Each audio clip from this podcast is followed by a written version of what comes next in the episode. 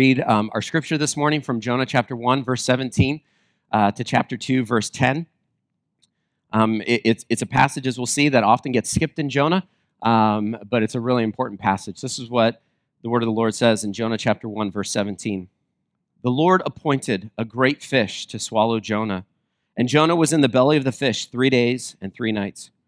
Jonah prayed to the Lord his God from the belly of the fish. I called to the Lord in my distress, and he answered me. I cried out for help from deep inside Sheol. You heard my voice. You threw me into the depths of the sea, into the heart of the seas, and the current overcame me. All your breakers and your billows swept over me. But I said, I have been banished from your sight, yet I will look once more toward your holy temple. The water engulfed me up to the neck, the watery depths overcame me. Seaweed was wrapped around my head. I sank to the foundations of the mountains. The earth's gates shut behind me forever. Then you raised my life from the pit, Lord my God. As my life was fading away, I remembered the Lord, and my prayer came to you, to your holy temple. Those who cherish worthless idols abandon their faithful love. But as for me, I will sacrifice to you with a voice of thanksgiving. I will fulfill what I have vowed. Salvation belongs to the Lord. And then the Lord commanded the fish, and it vomited Jonah on to the dry land. The word of the Lord. Let's pray together. Father, I thank you for your word. I thank you that your word is true, that your word is authoritative for our lives. And I pray that as we open up Jonah chapter 2 today, I pray, Spirit, that you would prepare our hearts for what you have for us and speak to us this morning. Give us eyes to see and ears to hear in your name. Amen. You can have a seat. So, last week we started a series in the book of Jonah called When God Doesn't Make Sense. And the reality is, at some point in our lives, whether you're a follower of Jesus or not, you will have a moment where God doesn't make sense. You will have a moment, you will have a situation. It may be that you're sitting um, in your bedroom and you get a phone call that you just did not expect. That you're sitting in a doctor's office and you get news that you just did not see coming. Or maybe it's when you're sitting in your car and you realize that you just walked out of a meeting at work that you really didn't expect to happen. At some point in our lives, there will be something that happens in a relationship with our health, with our finances, that, that just totally catches us off guard. And in that moment, what we do and how we respond and how we react, especially in our relationship with God, has enormous implications for us. Now, if, if you're like me, it's very easy to trust God when things are going well. It's really easy to do that when, when your health is good, when your finances are good. But oftentimes, really, what we're doing when things are good is we're not trusting God, we're just thinking we're doing a great job. But when things start to go off the rails, that's when we start to question where God is. And those questions are real and those questions are deep. But what do you do when life doesn't go the way that you planned out? There's a good chance that if you look back on your life, there have been moments where you thought, you know what, I, I just didn't see my life ending up here. I thought my job would be different. I thought my family would be different. I thought relationships would be different. I really didn't think I'd end up living here. I really didn't think I'd end up living there. I really didn't expect this to happen. See, all throughout our lives, just like Jonah, there are moments when God doesn't make sense. And one of the things I appreciate about Jonah, as I mentioned last week, most of the prophet books in the Old Testament are written about the message that God has for the people. See, a prophet in the Old Testament was the person that would go usually to the nation of Israel, but sometimes to other nations to speak what God had for them. But the book of Jonah is really about Jonah. It's about the prophet's interaction with God. And really, Jonah's frustration and anger with God. I, mean, the book of Jonah is filled with, with just Jonah being stubborn, being childish, as we're going to see today. I mean, he's just angry with God. In, in chapter four, he, he just starts having a pity party and just saying, Well, you know, I can't believe how good you are. I'm so frustrated with how nice you are to other people, basically. I mean, so Jonah, one of the things I've always gravitated towards this book of the Bible because it's so relatable. I, I see myself in Jonah so many times, unfortunately. And as I said last week, if you don't know who Jonah is, Jonah was a prophet who lived about 700 BC. Now, in this time, he was part of the inner circle of King Jeroboam II. Now, he was as the inner circle. I mean, so he was somebody who had a lot of influence in the kingdom. He was getting a lot of wealth in the kingdom, especially as we saw last week. He bought an entire boat, which is an enormous expense. So Jonah is somebody that, that good things are happening. Okay? And so God tells him, Jonah, I want you to go to Nineveh and I want you to preach against the people. Now, I want you to picture this for a moment. This is the equivalent, in a lot of ways, of us feeling like God calling us to go into work tomorrow and tell everybody who's sitting there, you're a sinner. Okay? This is not the way to gain friends and influence people. Right? And in fact, Nineveh is one of the superpowers of the day. They're one of the sworn enemies of Israel. This doesn't at all move Jonah's life forward. This doesn't move his career forward. And so instead of going to Nineveh, which is 500 miles to the north, he gets on a boat, buys a boat, and goes 2,500 miles to Tarshish. Now, what's fascinating to me is that Jonah could have stayed put. He could have just folded his arms and just said, I'm, I'm not going. But in his stubbornness, I mean, he was so obstinate. I mean, he was like a little toddler who was like going the other way. You know, I mean, kind of like, I mean, if you've ever had that moment as a parent where you said, okay, we're going here, and your toddler's like, no, we're not. And you're like, I'm going to stand right here. Have you ever done this as a parent, especially in the grocery store? I'm not moving until come here. And what does your toddler do? They don't normally walk to you. They're like, cool, that's awesome. You're going to stay right there. I'm going to go the other way. That's basically Jonah. So Jonah gets on a boat, buys the boat, and God hurls a storm at the boat. And here's the amazing thing Jonah just sleeps, sleeps through the whole storm. The sailors are, are crying out to their gods, they're, they're praying, they're throwing things overboard. The captain of the ship wakes Jonah up and says, "Hey, you know, cry out to your God, and I, you know, I don't know who you worship, but cry out to him. Maybe, maybe it'll stop." And Jonah chapter one ends with not only the sailors throwing Jonah over the boat, but it says that all of the sailors worshiped God and made vows to God.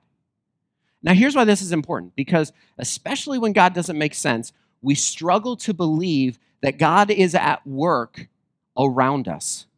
When things are difficult, we struggle to believe that God is actually doing good things or on the move or redeeming things. When, when relationships are difficult, we struggle to believe that God could actually redeem our marriage or friendship or the broken places of our hearts. And Jonah chapter 1 ends with Jonah in the sea, thrown overboard. The calm, the, the sea calms, and the sailors worship God. And so then we're told one of the most unbelievable verses in the Bible. In Jonah chapter 1, verse 17, it says, The Lord appointed a great fish to swallow Jonah. And Jonah was in the belly of the fish three days and three nights. Now, this verse, one of the this one of the reasons this is uh, really hard sometimes to read is because this verse stops us in our tracks. For some of us, we read this and go, "Yeah, I totally believe that God sent a fish, a real fish, and it swallowed Jonah."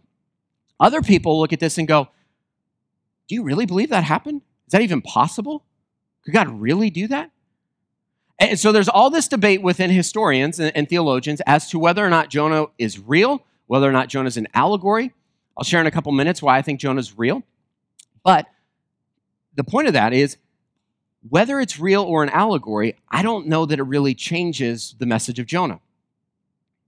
But here's why I think it's real we look at this verse, and this verse seems pretty impossible. It seems crazy, honestly. But let me ask you this Do you have any prayer right now that you're praying that seems impossible? Probably. I bet you have a family member or a friend that if you're a follower of Jesus and they're not, and you're praying for their salvation and it seems impossible, Maybe it's a child that's just walked away. Maybe you have a heartache that just seems impossible to heal. Maybe you have a health issue that seems absolutely impossible and you don't know what to do.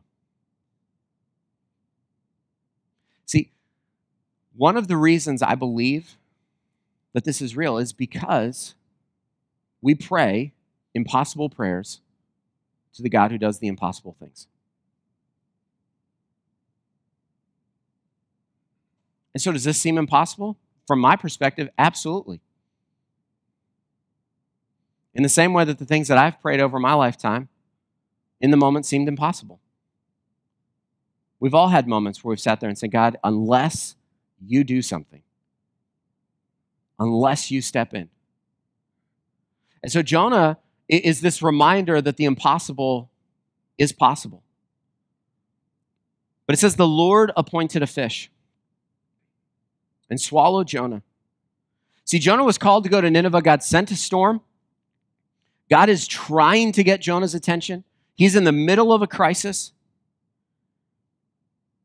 And then Jonah finally does what he should have done all along. We're told in Jonah chapter 2 he prays. Now here's what's interesting about his prayer. Is that his prayer is actually not his words. Here's what's interesting about the prayer that Jonah prays. They are actually taken from 11 different psalms. Now Jonah, like many of us, is in a situation where he doesn't know what to pray. You ever had this moment where you just think, I have no idea what to pray in this moment? I don't know if I'm asking God to heal this person or for God to make his will done because what if his will isn't for them to get healed?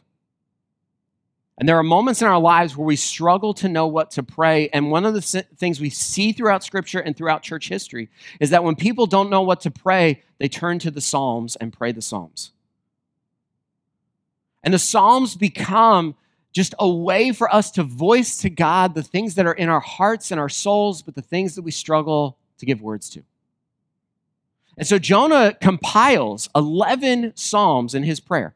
And this is what it says in verse chapter 1 Jonah prayed to the Lord his God from the belly of the fish. I called to the Lord in my distress, and he answered me. I cried out for help from, the, from deep inside Sheol, and you heard my voice. When you, speaking of God, when you threw me into the depths, into the heart of the seas, the current overcame me. All your breakers and your billows swept over me. And I said, I have been banished from your sight, yet I will look once more toward your holy temple. The water engulfed me up to the neck, the watery depths overcame me. Seaweed was wrapped around my head. I sank to the foundations of the mountains. The earth's gates shut behind me forever. Then you raised my life from the pit, Lord my God. As my life was fading away, I remembered the Lord, and my prayer came to you, to your holy temple. Those who cherish worthless idols abandon their faithless love but as for me, I will sacrifice to you with a voice of thanksgiving. I will fulfill what I have vowed. Salvation belongs to the Lord. And then the Lord commanded the fish, and it vomited Jonah onto the dry land. Now, I want you to picture this for a moment as Jonah prays this. I want you to picture here's Jonah in a cramped fish. I mean, imagine what it smelled like. Like just imagine like the worst like dumpster ocean smell. And then just multiply that and throw in some diapers just to like get it all the way there. Are you picturing this? I mean, he's cramped. I mean, I'm trying to figure out like if he, if this great fish could swallow him, or were there other like live animals in this fish as well, being digested? I mean, he says there's seaweed all around me. It's dark. The earth has been shut out from me. And he prays. But here's what's interesting to me that I've always just been fascinated by. Is look at verse 17 again. It says, He was in the fish three days and three nights, and then Jonah prayed.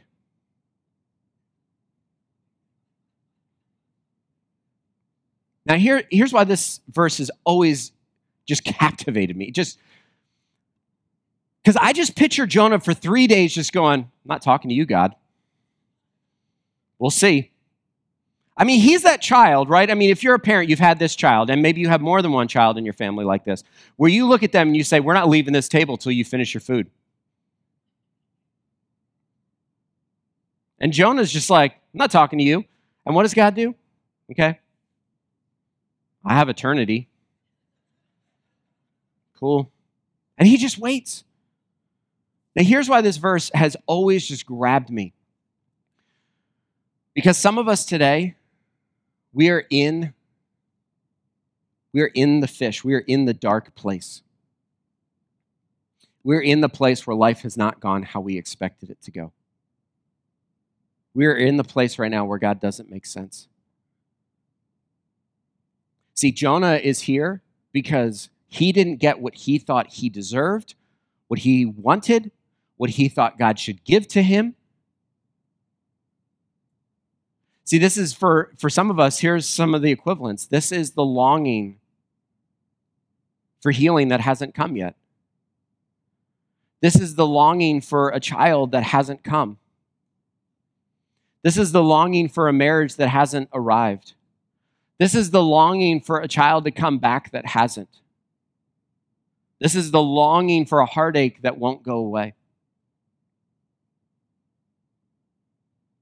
This is the longing for one more conversation.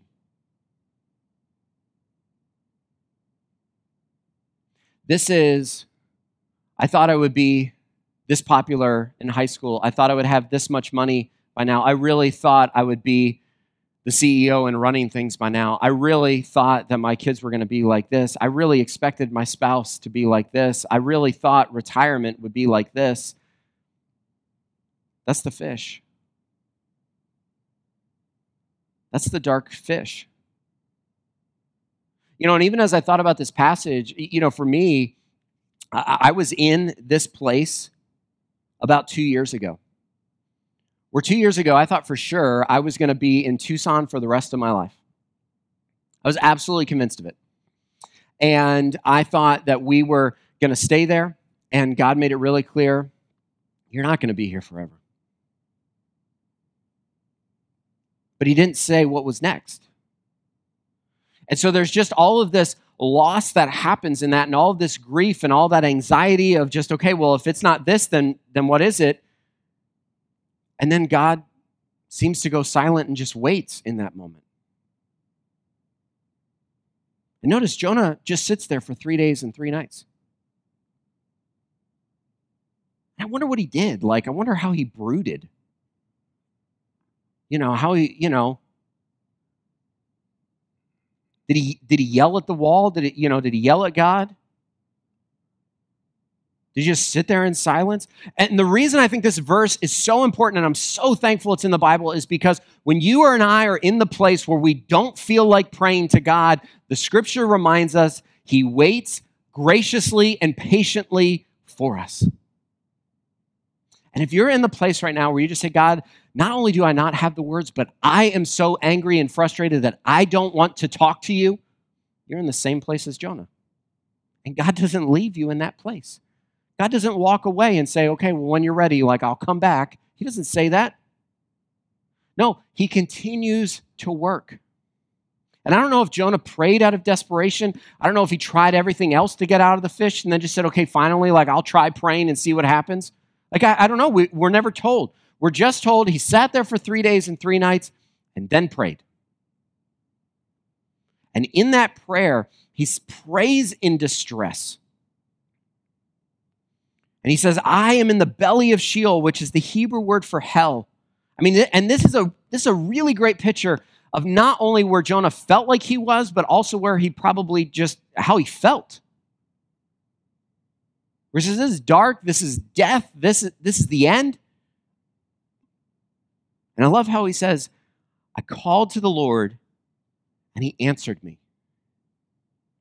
See, God didn't look at him and say, Hey, you know what? Like, you didn't talk to me for three days. Like, I'll, I'll be back. He didn't, he didn't do that. It says Jonah called to the Lord and immediately the Lord answered him.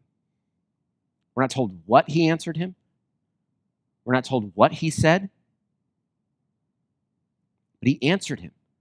And this is a reminder that no matter how dark it gets, no matter how hard it gets, when we call to God, He answers us. And what does Jonah do? He calls to God with scripture. He calls out and he says, I cried out and you heard my voice. I called out, you heard my voice. I cried out and you heard my voice. He says, You have banished me from your sight, yet I will look once more toward you. he talks about how he's been overcome and all of these things. And then he ends. Then he ends. I, I love this last line in verse 9. It's just a culmination of the prayer. Salvation belongs to the Lord. He said, Salvation belongs to the Lord. Grace, deliverance, rescue belongs to God. See, what he's saying, I think this is a little bit of Jonah beginning to turn a little bit. Because Jonah wanted Tarshish. He wanted the easy life. He wanted to be sitting there on the beach with beautiful white sand and umbrellas in his drink. That's what he wanted. You and I have different things in our life that we want. And we would really like God to get on board with our plan and sign at the bottom that it's a good plan. We all have a Tarshish in our life that we're hoping for. And Jonah says, Salvation belongs to the Lord. Notice he doesn't say, I got exactly what I wanted. No, and this is what's important. The word salvation also means rescue and deliverance. The rescue belongs to the Lord, the deliverance belongs to the Lord. Your salvation, your rescue, your hope, your grace that you receive from God belongs to God. This is why I think Jonah 2 is bigger than Jonah. You see, in the Gospel of Matthew, when the Pharisees came to Jesus and they asked him for a sign for his power and his authority. And he answered this in Matthew 12, verse 39. He says, An evil and adulterous generation demands a sign, but no sign will be given to it except the sign of the prophet Jonah. For as Jonah was in the belly of the huge fish three days and three nights, so the Son of Man will be in the heart of the earth three days and three nights. And so J- Jesus says Jonah is this foreshadowing of my death, burial, and resurrection. That's why Jonah 2 says salvation, rescue, deliverance belongs to the Lord. That we are rescued in Jesus that Jonah is rescued. And even still, it's not, this is, here's the other amazing thing. Look, look at verse 10. Then the Lord commanded the fish, and it vomited Jonah onto the dry land. That's still, he doesn't get to walk out. It's just fascinating to me. I mean, it, it's like it's still just difficult. It's still disgusting. But here's what here's what I don't want us to miss. The dark place that we're in, the death that we often feel in our faith journey. Coming out of that will also be really messy. I mean, we like as we think about all the miracles that we hold to as followers of Jesus, and in a few weeks as we just celebrate and remember the resurrection of Jesus on Easter. I mean, Jesus was dead for three days. I mean, so the connection of Jesus walking out of the grave, the smell, and just the connection, the, the word picture of vomiting Jonah out of the fish. Like we just we just kind of push over all of that. And, and here's why I think all of this imagery is really, really important. Is because as we walk through things that feel like death, we feel alone. We feel forgotten by God. We feel abandoned by God. And yet, in those places, many times we are exactly where God wants us to be, and we are seeing God at work in the places that feel like death. Notice, God raised Jesus from the dead. God vomited Jonah out of the fish. So just because you are in the place right now that feels like you are walking through death in your life and relationships and career and finances and health does not mean that you are walking without God. Just because it's hard doesn't mean that you're walking without God. And here's a couple things as we just close that I don't want us to miss because it's easy to it's easy in Jonah 2, I think, to, to get caught up in, in the discussion about the fish, but I don't want us to miss these things. There's three things I think we see from Jonah 2. The first is God hears you. God hears you. If you are in the dark place, the alone place, the stinking like a fish place, God hears you. If you are in the place where everybody else around you got the life that you thought you were supposed to get, God hears you. God is with you. God has not abandoned you just because God is silent. Notice in three days, we're not told that God said anything. Jonah just sat there. And all throughout Scripture, there are preparation seasons that everybody has. Jonah has three days. Jesus spends 40 days in the wilderness. Moses gets 40 years. So all of us are like, man, I'd really like three. I'll take three days of silence, but some of us get 40 years of preparation. Some of us get 40 years, 40 days. Some of us get a long, long time. The Apostle Paul shipwrecked out on the uh, open sea. Just because you are in this place does not mean you are alone. God hears you.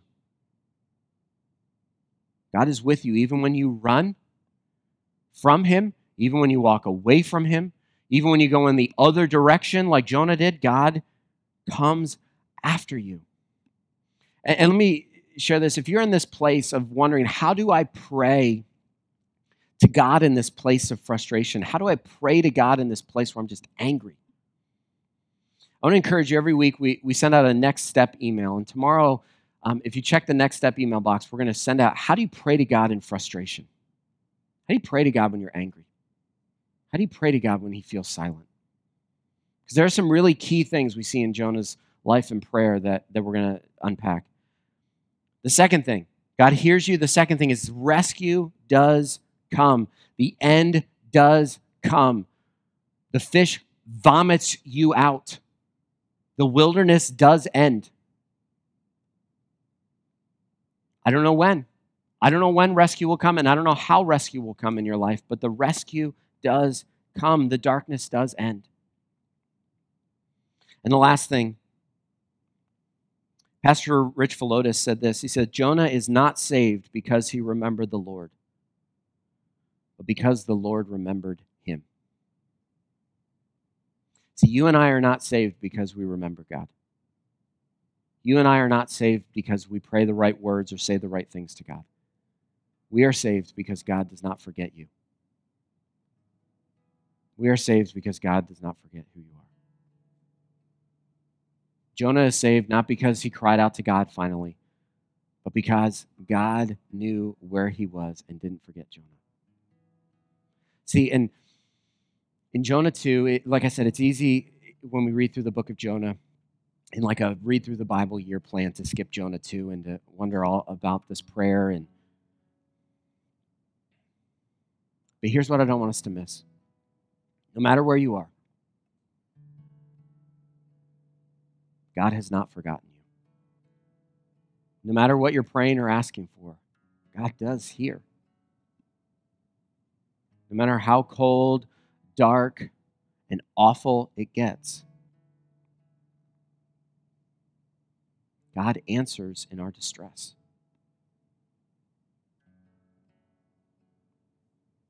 So I don't know where you are today, but I want to encourage us as we just take a moment before we sing one last song. I want to give us just a moment, just right where you are.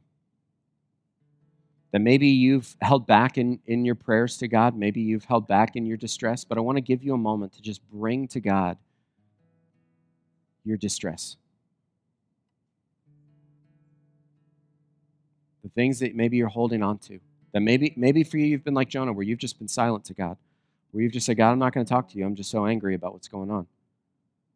God patiently and graciously waits. It's right where you are. Just take a moment and say, God, here is my distress. And trust and know that He'll answer.